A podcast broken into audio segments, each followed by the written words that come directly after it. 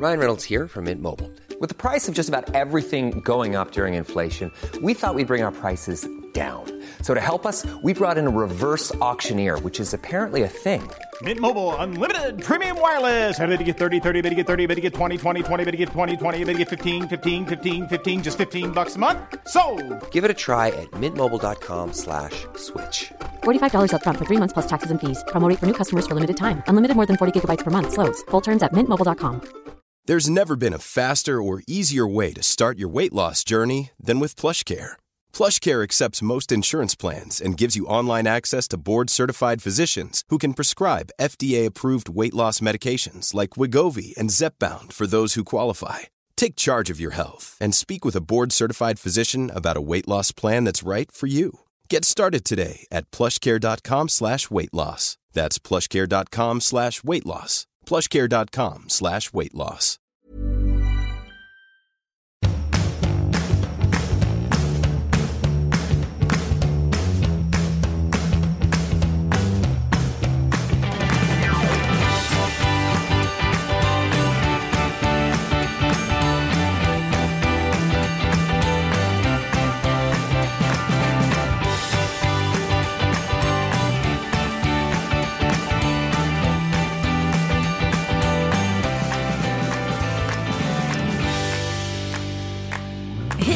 Välkomna till ett lille lördag som kommer gå i peppets och glamourens tecken har jag bestämt. Och jag är redaktör. Ja, där Ja. ser man. Ja, Ja, det ser man. Händer det. Swish. Måste säga att du är väldigt snygg i håret just nu. Tack! Jag har fortfarande kvar mina L-galan-lockar. Sagt Succéfrisyren. också. Vi kan ju prata lite om glamour och galor. Jag gick ju inte på Ellegalan av olika anledningar. Och, eh, eh, men jag fick en rapport eh, från dig. Men jag var ju på Cancergalan i måndags. Ja. Och jag måste säga, dels var det så väldigt, väldigt fint uppstyrt. Och eh, artisterna som var med, Samantha Dumba, eh, Magnus Uggla, Magnus Carlsson och Loreen. Alltså när Loreen sjöng Life live, vad heter den? Life li- lift us up where we belong. Jag ammar. Nej men då bröt det så, då bara sprack det. Det, det var Kom så. hulket. Ja, det var helt fantastiskt. Men det som jag skulle vilja prata lite om, det som jag tycker är så oerhört, det är att det sitter då kvinnor bland annat i, som vet att de kommer dö inom några månader. De sitter med sina barn på galan och pratar om det här för att vi ska bli månadsgivare för Cancerfonden. Hur är det ens möjligt? Om jag skulle bli drabbad, nu ligger det här väldigt nära mig, jag var där med min syster också, det var väldigt, väldigt fin känsla. Det måste vara underbart ju. Ja, eh, men du vet, jag bara känner så här. Hur kan de bara sitta där och prata om det här när de vet att de kommer dö? Alltså, det måste vara så ångestframkallande. Jag tycker det är så modigt, så fantastiskt och så, här, så livsbejakande när de ändå är så nära döden. Jag, jag förstår inte hur de kan vara så modiga. Kan du försöka förklara det för mig? Nej men jag tror, jag tror det är så här, alltså, du vet när du är i en graviditet eller alltså nu marginaliserar jag så förstår du va? Ja, ja, men jag, jag tror att oavsett vilket skede i sitt liv man än är i. Så vem ska liksom vem ska prata ifall du själv inte gör det? Och prata är ju klassisk krishantering. Ja. Gumman, eh, prästen kom till gumman gubben har dött. Och så pratade gumman med prästen och sen kom eh, pr- prästfrun och så höll det på sådär. Och för varje gång gumman sa det så blev det lite, lite lättare att bära. Så att jag tänker att det funkar väl ungefär så för även den som är drabbad. Jag tycker det är så orättvist och så slumpartat och det är som att vara med om rysk roulette. Man vet inte vem som ska få ta kulan och det kan gå så snabbt och sen kan man bli friskförklarad. Nej, jag vet inte, jag är så otroligt starkt att sitta där. Eh, men både du och jag känner ju Pamela Andersson och Lotta Gray och alltså vilka hjältar. De har kämpat för sitt liv i flera år alltså. Och jag kommer ihåg när Pamela ganska nyligen hade fått sitt cancerbesked. Det var alltså våren för fyra år sedan. Det var dagen innan jag träffade Mattias, kommer jag ihåg. För jag var med i ett cykellopp. Cyklade nio, nio mil från Uppsala. Jag hade ju missat att man skulle ha sån här stjärtamentsdräkt. Jag orkar inte, jag orkar inte med dig. Det var eh, Pamlas, Aj, aj, aj. eh, då, då var inte de gifta. Han var så här, vänta jag måste fixa en sån här dräkt till dig annars kommer du ha baboons ass typ tre veckor framåt. Men det var så fint att se deras kärlek. Då var ju de ganska nyförälskade. Hur hon var så här helt slut och han hela tiden så här drog henne och pushade henne. Alltså drog henne bokstavligen. Liksom, hennes cykel. Hon var så här, gav inte upp, gav inte upp. Det var väldigt, väldigt fint att se att, så här, att kärlek också kan växa i skuggan av en sjukdom. Det tyckte jag var faktiskt var väldigt fint. Det är också väldigt många relationer som dör. 80 procent av alla relationer går också i spillror under en cancerbehandling. Ja, tyvärr. För att det blir ju tyvärr så många gånger att eh, den ene partnern blir den andres vårdare. Och då är det lite svårt att se på den personen sen som Mm. med liksom amorösa. Det är också väldigt läskigt att se någon förvandlas. Både utseendemässigt och känslomässigt. Och själsligt. Det händer med Ja. massa grejer i kroppen och hos en och Ja. i huvudet och allting. Liksom. Ja, det är väldigt svårt. Jag tyckte det var så oerhört läskigt. Och även pappa var så här, vi låtsas som att det regnar. Mamma är inte sjuk, mamma är inte sjuk. Så att det, Familjen ja, struts. all eloge till människor som, som står kvar. Måste jag säga. Men från den ena galan till den andra. För övrigt så tycker jag att du kan påpeka att jag är väldigt snygg i min Hope-kostym. Ja, förlåt. Ja. Nej men gud, förlåt. Du fick ju jättemycket beröm för den. Du var superfin Ann. Tack. Ja. Då kan vi gå vidare. Du hade också en kostym med lite mer urringning. Det var bjussigt värre tyckte jag. Ett Mm. singelstatement kanske. ja, absolut. Men jag tycker... Men jag vet, nu har jag varit på Ellegalan så många gånger. Så att det, så här, det handlar ju om att så här, man ska göra ett avtryck, intryck och liksom samtidigt vara så här oerhört bekväm i sig själv.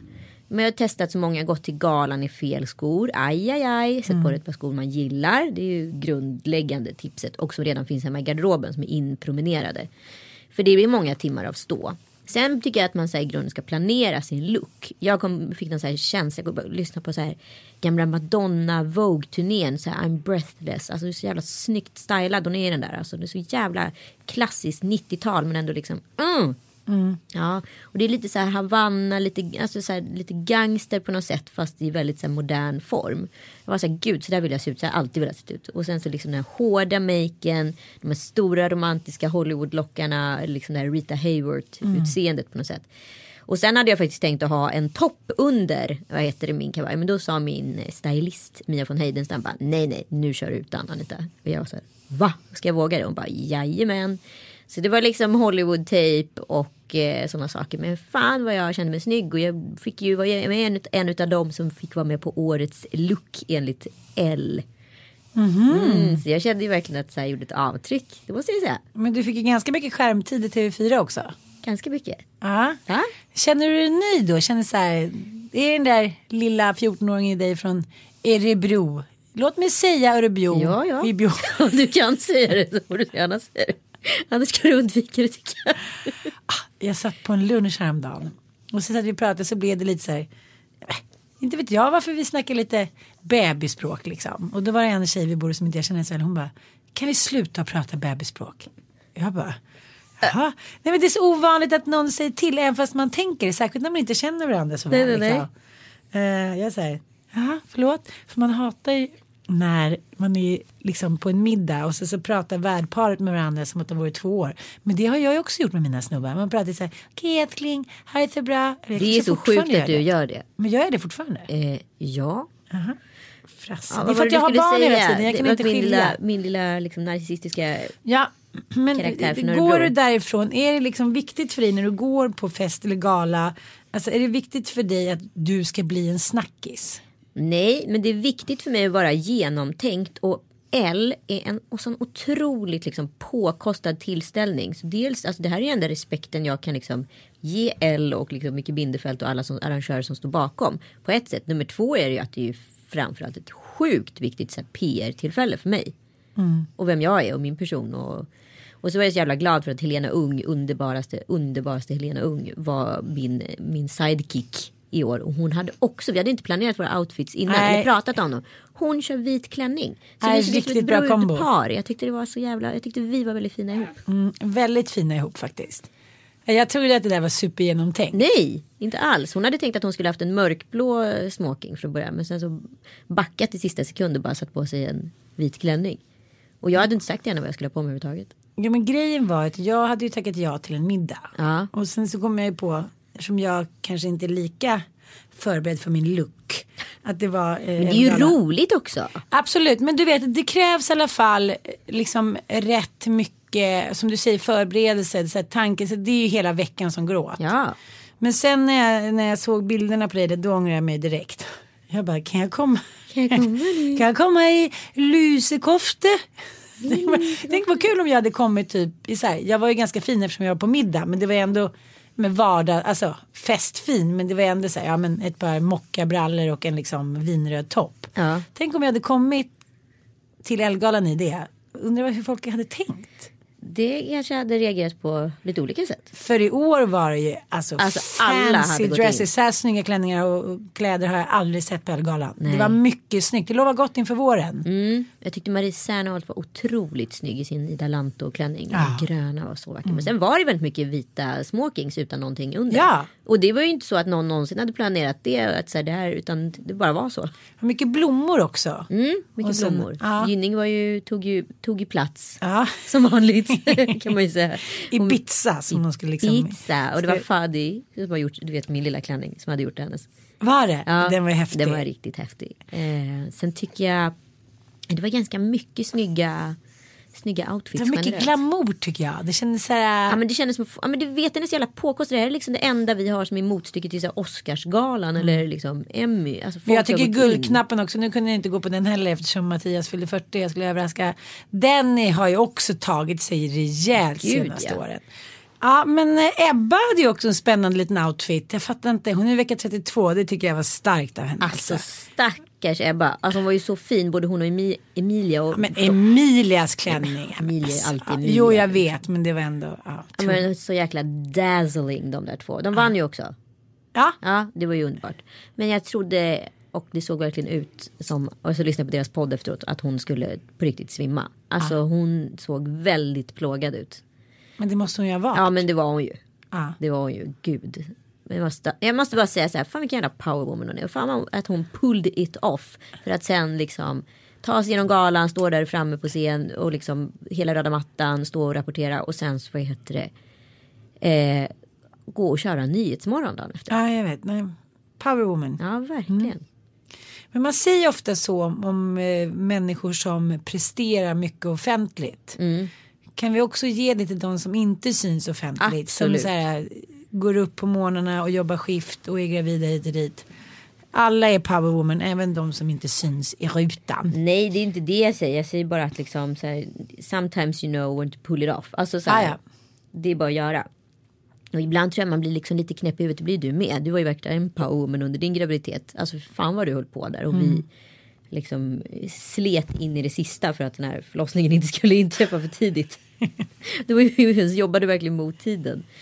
Men jag gick ju hem ganska tidigt. Ja, jag vet. Och du ringde, eller, vi ringde ju varandra då. Ja, Ja. du vet, man är ju ett proffs va. Vi skulle på en ganska stökig tjejmiddag för Helena, våran, min kära väninna som jag gick med på Elgalan.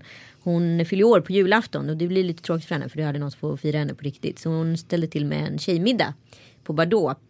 Eh, som var oerhört generös och gud tusen tack igen. Så vi var ett ganska härligt gäng brudar. Som Så mycket skrittskratt. Så mycket skrittskratt. Herregud, det blev en riktig festarkväll alltså. Alltså herregud. Vad hände? Vi hängde på Hanna Graf och hennes snubbe sen och gick vidare liksom. Och dansade 90-talslåtar som vi aldrig hade dansat till. Gud vad det var härligt. Det blir lite så här bekräftelse på att man fortfarande är kvar i livet på något sätt. När man har varit gravid och haft bebis. Det är ganska mycket så här träskmarkernas liksom. Ja. Men nu har gått tre mycket. månader, Ja. liksom. Ja men nu är han tre månader och han är mitt första barn som tar flaska. Ah. Jag, vet, jag kollade på klockan och tänkte så här, men gud ska han inte ringa snart? Det var ju ingen katastrof. Och för mitt ex var ju så här, no offense, vi fick ju tre barn på fyra år. Men fram till att barnen var två år kunde han ringa hem mig. Och mina kompisar var så här, du åker inte hem. Du är inte medberoende nu. Du... Och nu var det så här tre månader och jag var hemma så här, klockan tre glad i hågen. Ja, men det var en underbar kväll och lyxig och härlig och rolig. Och gud, ibland känner jag så här när jag är på en sån här riktigt lyckad tjejmiddag. Att jag skulle kunna vara en tjejmiddag hela mitt liv. Ja. Och nu i helgen ska jag ju på jubileumshelg med mitt gamla tjejgäng. Men gud vad roligt. Mm. Fransosen ska med. Och så såg jag så här på anmälningen, det är på Nynäs havsbad, så stod det så här. ehm, att jag ska bo i singelrum med Frasse. Jag Nej, bara, vad jag bara deppigt. helt ont säger jag bara, varför ska jag bo i singelrum? Anmäl er ni som vill bo med mig och Frasse. Inte hört något. Är ju ändå så himla fint med tjejer. Vi har Mm. ju väldigt mycket roligare tror jag än snubbar. Jag vet att vi har det på grund av den avundsjukan som alltid kommer emot mig dagen efter jag varit på tjejmiddag. Men jag sa också till Mattias, vad konstigt det är att vi tjejer när vi får barn och liksom är i behov av varandra, ja, men då finns vi där. Då är det tjejmiddagar och det är överraskningsgrejer. Folk Men ni sluter upp. killar, ni bara liksom skärmar av. Skiter i varandra i ett Ja, år. Sen precis. bara, Jag sa så här, hur svårt att dra på en, en killmiddag, en herrmiddag. Det är väl bara att ta liksom Foodora eller gå och köpa pizza eller vad som helst, bara ni kan träffas. Ja, det är sant. Det är lite som att män tror att allting är så mycket svårare än vad det är. Ja, men det se- inser man ju också när man liksom har levt i en längre relation. Liksom, att så här, fan vad egentligen inser, alltså, vad man driver själv. Vad man har varit den enda som på ett sätt har varit liksom orsaken till att vi har gått på diverse middagar eller fester eller vad det nu är. Att så här, det är liksom oftast i 80 procent mitt nätverk som har gjort att vi har faktiskt tagit oss ur boet. Liksom. Annars är det ofta så här, det är alltid tjejen upplever jag det som med initiativtagaren på helgen för vad som ska göras. Även om det är fest, middag eller aktivitet med barnen. Alltså att det hela tiden kommer från en själv. Och där kan jag ändå bli väldigt förvånad över män. Att det är så otroligt passivt. Ja, men varför? Är det för att kvinnorna är det starkare könet och att de också bara har hängt med under sin uppväxt? Så att de är så här vana vid att mammorna och kvinnorna tar kommandot och därför så vet de inte riktigt hur man ska göra. Nej. Alltså jag, jag, mer och mer ju äldre jag blir så klarar jag liksom inte av de där förklaringarna längre. Att det beror på ditten och datten. Det, det är som jag pratar med, jag ska inte nämna några namn. Ett, varför slutar man kyssa så snabbt efter liksom själva första kåthetsstadiet har gått över? Hur härligt är det inte att liksom ligga och hångla och kyssas? Det vet väl alla att så här, alltså sex kommer ju långt ner på listan när det kommer till kyssar. Du vet när man går omkring med så här nykära svullna Ah. läppar när man har kyssts i timmar. Liksom, du behöver inte ens stoppa in den, fortsätt bara kyss Ja men mig. exakt. Bara liksom ligga nära så här, framkropp mot framkropp och kyssa, kyssa, kyssa. Ja men okej. Men då eh, känner jag så här. Ja, men det brukar jag säga till Mattias. Ja, men, okej, nu kanske jag. Jag stoppar ju alltid in tungan när vi pussar varandra. Ja, men det Mm. vet ju du. Du kallar mig för. Vad kallar du mig för? Kossan. I lördags körde du en riktigt bra sketch också hur jag ser ut. Det gjorde jag.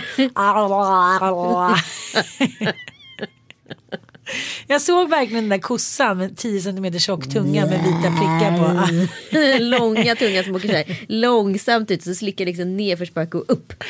Ja, kan man göra mycket den här tungan. Ja. Nej men då, då kan vi komma fram till någonting bra. För jag säger till Mattias, vi ska ju kyssas en gång om dagen annars vill jag inte vara med. Nej. Han kan skylla, nej, men han kan skylla på det mesta. Så här, Åh, jag har inte borstat tänderna hit och dit. Och där måste jag också säga, i alla fall, nu vet inte jag, alla kanske är olika, men jag skiter i om det är lite dålig andedräkt. Jag skiter i om han inte har borstat tänderna. Jag skiter i om han bla bla bla. Kyss mig bara. Kyss med håll käften. Ja, och sen hela tiden det här som man pratar med män om och så pratar med eh, samma tjej om i lördags. Det här med överraskningarna. Nej men det här att det är så här, ja men jag tänkte göra men så tänkte jag och tänkte. Och jag säger men sluta och, och säg såna grejer. Det behöver inte vara liksom en överraskningsmiddag och en ballongfärd på väg till så här Grand Canyon. Så glad för den där lilla sju paketstulpanen från Ica för 29,90. Väldigt, väldigt glad för den. Och då blir jag så här copycatta då. Ja, alla vill väl att alla i en relation ska vara nöjda. Det är ju enda sättet att man ska hålla ihop. Ja men alltså det funkar ju inte att bara en driver. Alltså vi är ett team och vi ska nära varandra och göra det bästa för teamets möjliga. Och är det helt plötsligt en som inte liksom längre vill göra det bästa för den andra teampartnern. Då är det ju ändå väldigt, väldigt speciellt. Jo men är det också ett sätt att visa att man är självständig? För så där kunde man ju vara lite när man var tonåring eller liksom, eh, så där kan man vara lite till mans. Men att när någon säger åt en vad man ska göra. Lite så här, kom inte hem för sent nu som mitt ex kunde säga. De bara klockan sju på morgonen. Alltså så fort det blev en mot, alltså det blev tvärtom. Jag ska inte prata med, om för mycket med fördelarna med att vara separerad. Men att liksom ha två barn och inte vara desperat av den anledningen. Att liksom eh, vara ekonomiskt stark så man inte behöver en partner av den anledningen. Ja jag så. fattar, jag fattar. Jag måste faktiskt maratonkyssas ikväll tror jag. Ja, maratonkyss. Det är att rekommendera.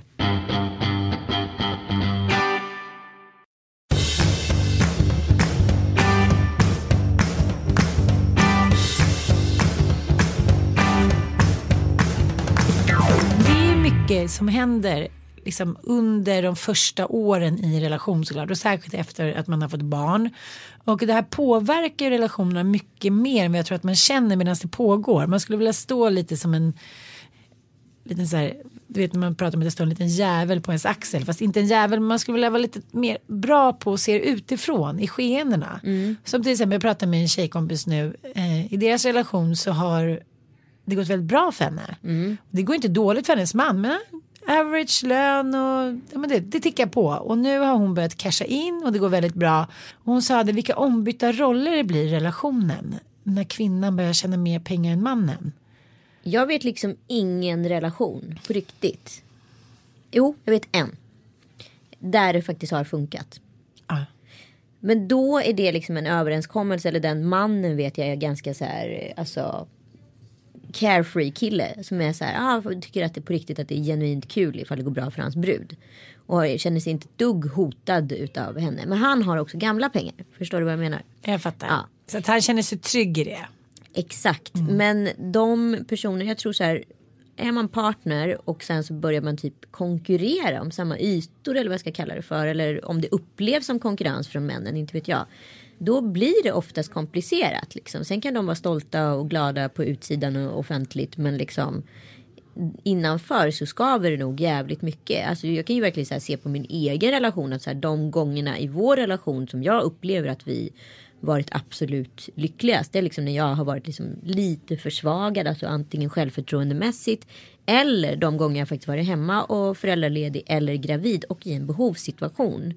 Men eh, kan man prata om det och på så sätt liksom avdramatisera det? Eller är det bara att det fortfarande 2017 är så att mannens cojones krymper när kvinnan tjänar mer stålar? Jag tror det. Alltså jag tror, och jag tror liksom inte det är, det ligger liksom inte i deras kontroll. Jag känner i och för sig inte att Mattias känner så. Nej men det är ju ett annat incitament. Han visste ju det, Det är från sant, början. det är sant. Det har inte förändrats Nej. under tiden vi har varit ett par. Men jag tycker det är så roligt för bara man pratar om, om saker så kommer det ju fram liksom någonting som har skavt. Vi pratade ju på vägen till igår då när jag inte alls kände för att åka på eh, släktträff som vi var på igår då. Eh, då pratade vi, ja, men det är en timme till dit vi skulle, så då satt vi och pratade i bilen. Eh, ja, men så här, varför vi har blivit som vi har blivit och helt plötsligt kom det fram att han har bott i Wien. Men, men hur man också liksom jag har ju alltid varit ganska stark och liksom tydlig i min personlighet och min roll. Jag har aldrig svävat där, jag har aldrig varit någon direkt sökare. Jag är så här ongoing. Medan han sa så här, men fram till jag var typ 30 så liksom ingenting föll på plats. Nej, och så är det ju väldigt många för många män. Ja, så det är klart att om jag då dels är fyra år äldre än honom och dels inte har haft det där glappet de där åren där jag har varit så himla mycket sökande utan jag har alltid haft en ganska tydlig målbild. Jag har varit på väg mot den även fast den kanske inte har varit visuellt tydlig så har jag alltid varit på väg någonstans. Ja. Medan han kände så här, men när jag eh, fyllde 30 då, han förklarar också med att då skaffade han skägg. Och då såg inte han ut som 19. Nej. Och han sa att han har alltid varit så himla snäll tills han träffade mig. och alltså, det var ingen tjej Det som är ville ha en objektiv bedömning i och för sig. Ja, ja, men, jag, jag men fattar. så. Men Ja. han tuffat till sig lite då, på grund av livets törnar. Men han sa det, alltså, jag var ju 30 och såg ut som 19 och var jättesnäll. Det var väl ingen tjej som direkt tyckte att det var särskilt upphetsande. Och sen så blir man liksom, får börja saker och ting falla på plats. Så dels kan man ju säga att han är fyra år yngre än jag och sen tio år efter utvecklingen. Ja. Så ja, det blir ganska stor skillnad. Nej men grejen är så här, om man är ett bra team tycker jag då blir man inte hotad av att den andra partnern liksom, att det går bra för en. Då, då, då liksom peppar man ju varandra för att bli liksom kunna leva ett, och ha ett harmoniskt liv. Liksom. Det är ju, målsättningen är ju att vi är ett team och vi gör saker tillsammans. Börjar man se den andra partnern som en konkurrent då det är klart att saker och ting inte funkar. Men jag måste vara helt ärlig. De 70-talistmännen som man då har varit tillsammans med har ju ofta haft 40-talsfäder eller 40-talsmän som sin role model. Och ärligt talat, så här, det är klart att det finns undantag men 40-talistmän är väl inte kända för att vara det mest peppande gardet i stan. De är uppfostrade liksom av en i en tid då Sverige liksom var en bondstat. Förstår jag menar? Det var verkligen så här hierarkier. Det var doktorn och det var tandläkaren och det var läraren. Och sen kom det hit och dit och fram och tillbaka. Så jag tänker så här. 90-talisterna, ni som sitter där ute och lyssnar på vår podd. Hej, vad kul det var att träffas i lördags. Exakt, var roligt att det kom fram. Vi blir så jävla glada. You keep us young. Ja, eh, det kommer ju vara någonting helt annat i relationen hoppas jag. Det måste bli det. Men det finns För det en... är inte särskilt jämlikt där ute. Alltså. Det blir tydligare och tydligare tycker jag. Särskilt också när man går och blir singel. Vilket hot man blir. Då känner inte du det lite grann? Inte än, men jag, men jag kände det lite så här på Elgalan att så här, det kom fram vissa så här kompisar som var där med liksom sina snubbar och blev så här när de såg min urringning och bara Oj oj oj single ready to mingle eller liksom Mm. att de blev liksom lite så här stressade över det. Var så här, jag går ju inte här och säljer mig till din, din snubbe, det fattar du va? Ja, ja, det är jag inte fattar. honom jag kommer attrahera och det är inte honom jag vill appellera till. Nej. Jag går hit för att jag känner mig så jävla snygg i mig själv. Mm. Det är ju framtidens kvinna. Jag Exakt. gör det här för min egen skull. Ja, jag gör inte det här för att så här, någon, behaga någon annan. Mm. Jag behagar mig själv. Och där tror jag att vi har gjort en sån otrolig vurpa, tankevurpa. Vi har projicerat massa grejer på 90-talisterna som inte är sanna. Vi har ojat oss för så här, åh de är så promiskuösa, de bara ligger och de kollar på porr och allt är bara så tillåtet och fy fan och herregud hur ska det gå med den här förtappade generationen. Men jag var faktiskt träffade en 90-talistkompis eh, som är eh, runt 20 här, här i veckan och vi pratade jättelänge för jag vet så här, vi, skrattade så mycket för vi insåg, jag insåg att jag har så fel på så många punkter rörande 90-talisterna. Bra älskling, du erkänner detta. Ja, men det är klart jag kan erkänna detta, jag är ju dum i huvudet måste jag erkänna. Ja, men berätta då, det här är spännande. Ja men då exempelvis då jag och mina tjejkompisar på det glada 90-talet. Vi tävlade om eh, att vi skulle ligga upp till ett visst antal killar. Och den som hann först skulle få. Ja, det var inte någon speciell typ av kille utan det var bara Nej på ska, vem vi du ska, vill. vi ska så här, ha sex upp till ett visst tiotal killar. Wow, vad killigt. Mm, verkligen grabbigt. Och liksom Så här- gjorde i och för sig vi med. Ja och då skulle vi bjuda den andra på en hel kväll. Det var det som var Va? Nej. förstår det är så tråkigt pris också. The game, Så typ. inte Ah, ja. värt det. Eh, idag vill ju 90-talisterna absolut ligga med så få människor som möjligt. Enligt din Gallup-undersökning i Erkeljunga, eller vadå? Mm.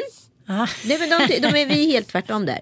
De är också så otroligt porrvana och porrskadade skulle man kunna säga. I och med att allting har varit så naket från början i deras eh, generation. De har ju sett porr sedan de var sju år ungefär. Och liksom, in, då har det liksom avdramatiserats. Det är väl lite som alla fransmän säger. Får man lite lite vin i vattnet från att man är liten. Då, bara, då blir inte det där med alkohol så himla laddat. Eh, inte vet jag om det stämmer. Men liksom, det kanske ligger någonting i det. Att så här, matas du med det här och matas du med kroppar då blir inte kroppar så jävla spännande. Så om det är några som är så här porrskadade så är det ju typ i sådana fall vår generation. Där vi liksom, liksom fick gå i skogen och i bästa fall se en fuktig porrtidning som har legat utomhus. Man kunde se här blekt vagina och penis Ja, jag fick som så var mycket jättehårig. nu. Ja. Från Idre fjäll. Va, aha, här är, vad, hette, vad, hette han, vad hette han nu som satt där? Men det var ju verkligen som i en skämtfilm eller skämtsketch. Att säga, där uppe satt Göran och Tobias och kollade och runkade till porrtidningarna i den där lilla, ja men pistvakt verkligen. Ja. Oj. Ja, men oftast låg de ju i något så här jägartorn eller något sånt där. Liksom. De gjorde ju det. Men, ja, men så att så här, vi har ju liksom gjort så, vi har så många fel. De, alltså, de kallas ju för de sena 90-talisterna för generation, eh, generation duktig. För att de så, har så sjukt hög moral. De har ju inte sett tendenser till den här moralen bland så här, sena 90-talister och 00-talister sen eh, 30-talet. Är det sant? Mm. Men det som jag tycker är så himla jobbigt att se det är också att se min syrras döttrar. De är så här 18 och 20 typ. Ja. Men man bara, men hur kan ni vara så medvetna? Det är som att de redan har liksom förstått vad allting går ut på. Det är ungefär som att det måste vara så himla skönt att ha vuxit upp tycker jag i den här liksom öppna miljön ändå när man har tillgång till hela världen. Ja.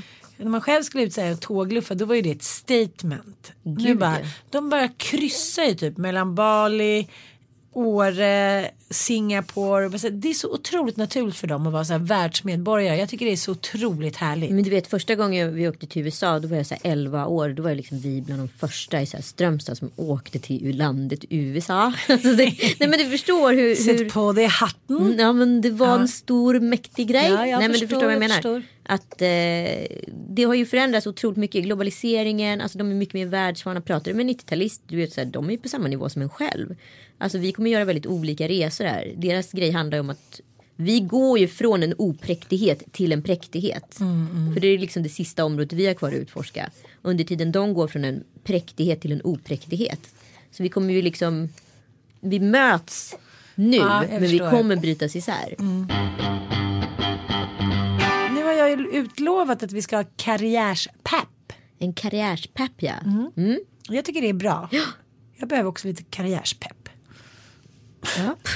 Jaha. Ja, så kommer händer ingenting. Det är jättemärkligt för vi har ju ändå liksom gjort den här podden nu i två år. Jag tror inte varken du eller jag någonsin liksom nämnt vad vi har jobbat med.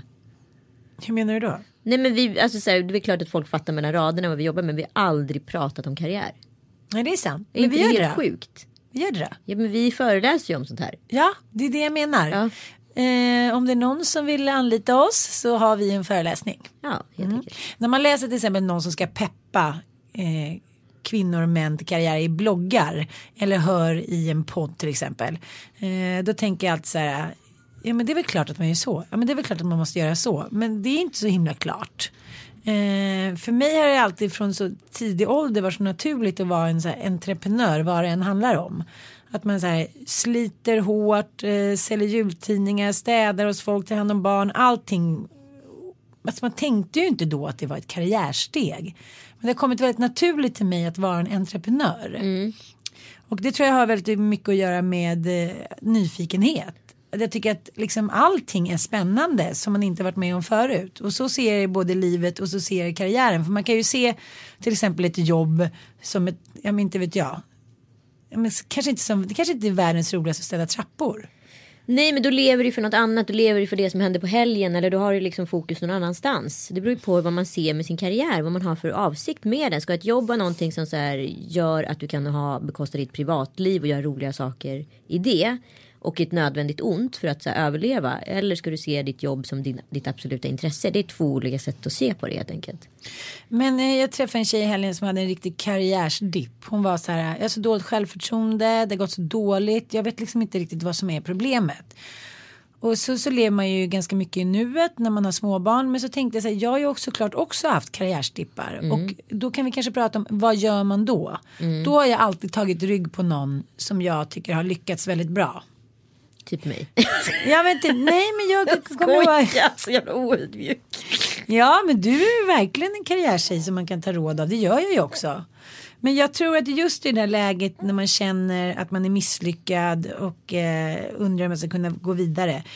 Då måste man ha pepp i någon. För jag tycker att det är ganska lätt att stängas in sig i det att man skäms för att man har misslyckats. Men saken är den, jag kom fram till en grej som jag, har liksom lite så här targetat upp och jag har, jag har en föreläsning så jag ska prata om det här. Eh, men jag kan bjussa lite. Eh, men det är ju att eh, det är väldigt svårt att så här, bibehålla målbilden. När jag var 20 någonting så ville jag bli AD och jag pluggade för det. Jag ville bli art director liksom och formgivare. Det var liksom mitt stora mål i livet. Och sen så är man ju 20 någonting som man är. Så man har ju tusen viljor och grejer och intressen som drar igen. Så då stack jag till Paris. Jag jobbade på reklambyrå då. Så då stack jag till Paris och pluggade franska i åtta månader. Och sen när jag kom hem så bara en tjej i receptionen har blivit befordrad och blivit helt plötsligt projektledare-ass med möjlighet att bli projektledare. Och jag liksom, jag tappar fotfästet här. Jag, jag blir så jävla arg och fokuserad. Jag vill ju, jag, alltså, jag, lång och trogen tjänst. Jag hade jobbat där i tre år och inte tagit mig från receptionen och inte fattat vad jag gjort för fel. Så helt plötsligt är min enda fokus att jag ska bli projektledare. Den tankevurpan, den flyttade ju min målbild. Och det tog mig ungefär sju år att ta mig tillbaka från den. Jag blev ju projektledare sen. Men som I- du egentligen inte alls Nej, ville men bli. jag är ju kreatör. Alltså i grunden är jag, sen är jag ju jätteglad att jag lärt mig projektledarjobbet. För att jag har ju kunnat strukturerat och fått, fått ordning på mitt liv på ett annat sätt. Liksom. Ja, ja, jag fattar, jag fattar. I slutändan så blev det ju bra för min karriär, absolut. Men det är en omväg som tog sju år. Jag tycker man måste försöka eh, fokusera på, på sig själv, hur svårt det än är. Men jag har ju alltid haft som regel att jag ska göra två nya grejer varje år. Det brukar bli lite mer än två grejer. fall. Jo jag vet, jo, jag vet. men från början så var det ju inte så. Det är också så här att man får inte vara rädd för så här jobben som är lite mer kraftansträngande om man säger så. Ta alla jobb som går för jag tycker att summa summarum av alla jobb man har haft, även de som på pappret då anses lite sämre och lite tyngre, så har det lett mig någonstans Ja men såklart. Precis, så det, jag tycker att det finns någon rädsla för de så kallade tyngre skitjobben. Men jag tycker inte alls, mitt städjobb tycker jag var skitintressant. De människorna som jag lärde känna där. Alltså man, man skaffar Ja, men det skapar ju sig, arbetsmoral. Ja, det skaffar ju också en bild av ett liv. Och liksom, förstår du? Jag tycker överallt så människor bär ju på en historia. Och så fort man träffar nya människor, var det än är, så leder det en vidare till en annan historia och en annan position, man ska säga. Och så just det där att man ska fånga nuet. Som tar till exempel Mattias som hade jobbat inom banking i typ 20 år. Mm, helt plötsligt så ser jag den där lampan som vi då har med eh, i ett reportage och alla här gud vad snygg lampa, gud vilken underbar en gammal Broadway-lampa. Ja, sådana producerar jag säger han. Och så, så tre månader senare så har han ett företag. Jag menar, Men det är ju en entreprenörssjäl. Alltså Ja, jag vet. funkar. Men han var ju inte på pappret en entreprenörssjäl. Han bara fångade ögonblicket. Mm. Och nu har han cirkuslampan och det går skitbra och han är mycket, mycket lyckligare. Alla vill idag bara springa direkt och bli så här super. Jag ska vara producent, jag ska vara ditten, jag ska vara datten, jag ska vara brand manager eller vad fan det nu är. Jag ska vara A&R. Men du behöver de andra timmarna för annars får man inte heller någon respekt för andras arbete. Och man måste värdesätta alla andras arbete för annars ser man inte sammanhanget. Det är verkligen sant. Idag tycker jag det känns lite som att vissa kanske dyker på någonting som blir deras passion. Ta allt från så här. Åh, jag älskar att göra prinsesstårta eller så här. Jag älskar att göra pärlsmycken tillsammans med mina barn. Och nu ska jag ha det som yrke. Alltså, man måste ju också vara lite ärlig mot sig själv. Man har ju fallenhet för vissa grejer. Jag kan inte rita ett streck. Jag ritar som en fyraåring. Ja, men då kanske inte jag ska ge mig Men in du på... designade en väldigt tjusig klänning. Ja, ja. nej men förstår du vad jag menar? Att man kan kanske inte så här hoppa av hela sitt liv för att man helt plötsligt tyckte att det var kul att baka sprits eller cookies. Nej men det där kan inte jag förstå för det finns tre olika kategorier där. Brinn, sen finns det passion och sen finns det ambition. Och de här tre tycker jag ska behöva vara sammanförda. Är det något ben som inte kan tingas in på de här då tror jag att man är fel ute. Jag menar så här, åh jag älskar att göra små pärlhalsband, åh jag, nu ska jag starta en, nu har jag köpt hem lite verktyg här och nu ska jag bli silversmed för hela slanten och sen ska jag distribuera och producera. Ja, fast det är ju liksom, nu ska jag inte säga porslinet som ett exempel men jag kan ta det som ett case. Det är ju så här att det är väl det sexiga biten, det är väl alltid att komma på en idé. Att komma på ett koncept, att så här, konceptkreera. Det är ju där det roliga liksom ligger. Men hade inte jag liksom haft mina projektledarerfarenheter i det här då hade ju inte jag förstått vidden av produktion och distribution. Eh, lagerhantering, kundreklamationer, eh, införsäljning. Alltså alla de där bitarna som inte är speciellt sexiga. Har du inte dem på plats och förstår den processen för att du själv aldrig utsatt dig för den. Men det får man ju som projektledare. Då måste man ju hela tiden kunna de här grejerna. Då hade inte den här produkten gått att sälja. Förstår du? Och där kommer Mattias in med sin banking. Han har ju koll på ekonomin, han har koll på liksom, distribution, han förstår liksom, lagerhantering för att han har jobbat med de grejerna fast kanske från ett annat intresseområde. Och sen så är det ju såklart, det är så lätt att hitta inspo överallt. Man tror att man måste hitta inspo i samma bransch. Jag tycker så här, alla jag träffar, alla historier jag hör, alla resor jag gör, när jag kollar på en tapet, alltså, allting inspirerar mig Ja, men till exakt. nya jobb. Men Liksom. ingenting heller tycker jag, liksom, alltså när det kommer till idéandet, det sker ju liksom på arbetsplatsen. Det sker ju inte där. Det sker ju på en middag, det sker ju ett möte, det sker ju liksom mellan dig och mig efter den här podden. Alltså där kommer ju alla idéerna till en på ett knasigt sätt.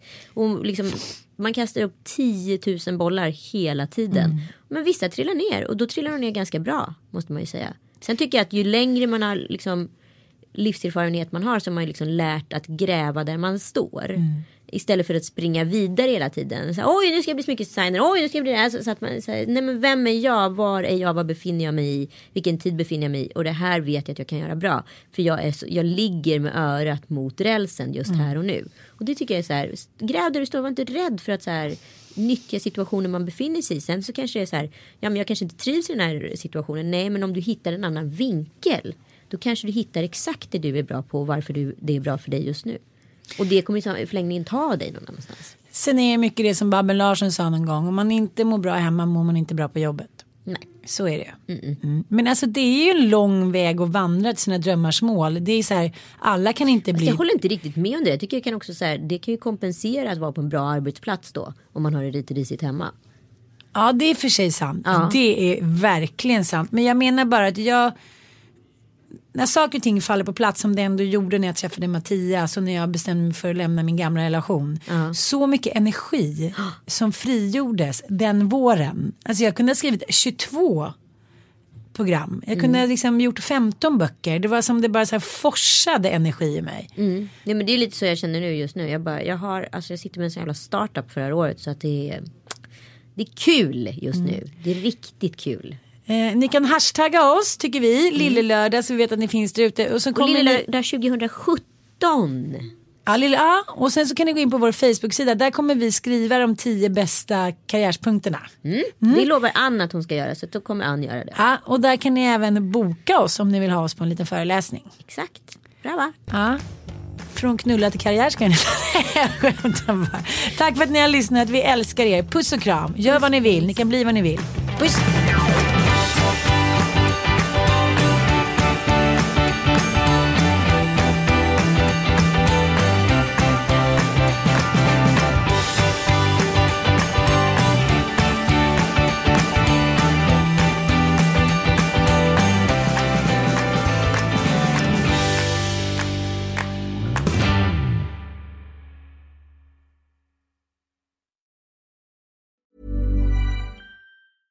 Hi, this is Kristen. And this is Jen from My Mom So Hard. And we're here to talk about By Heart. Do you remember when you were nursing and you were like, I want to give the best thing I can to my baby? Well, we've got that for you. It's called By Heart, and it is a infant nutrition company built from the ground up to deliver real innovation on behalf of babies and parents. Curious about By Heart? Redeem your welcome offer at byheart.com slash podcast with code MOMS20 for a limited time. Additional terms and conditions apply. Tell them My Mom So Hard sent you. Hello, this is Danny Pellegrino, host of the Everything Iconic podcast, and I'm here to tell you all about Splash Refresher because hydration is mandatory, but boring is not. Now, I love my water, but if I don't spice it up, I'm not going to finish what I took out of the fridge. That's why I love my Splash Refresher, which is flavorful, delicious, bright, hydrating, and zero calories. The wild berry flavor is my fave. No, wait, is the pineapple mango flavor my fave? You know what? All five craveable splash refresher flavors are my fave because they're so delicious. So get hydrated and enjoy it with Splash Refresher.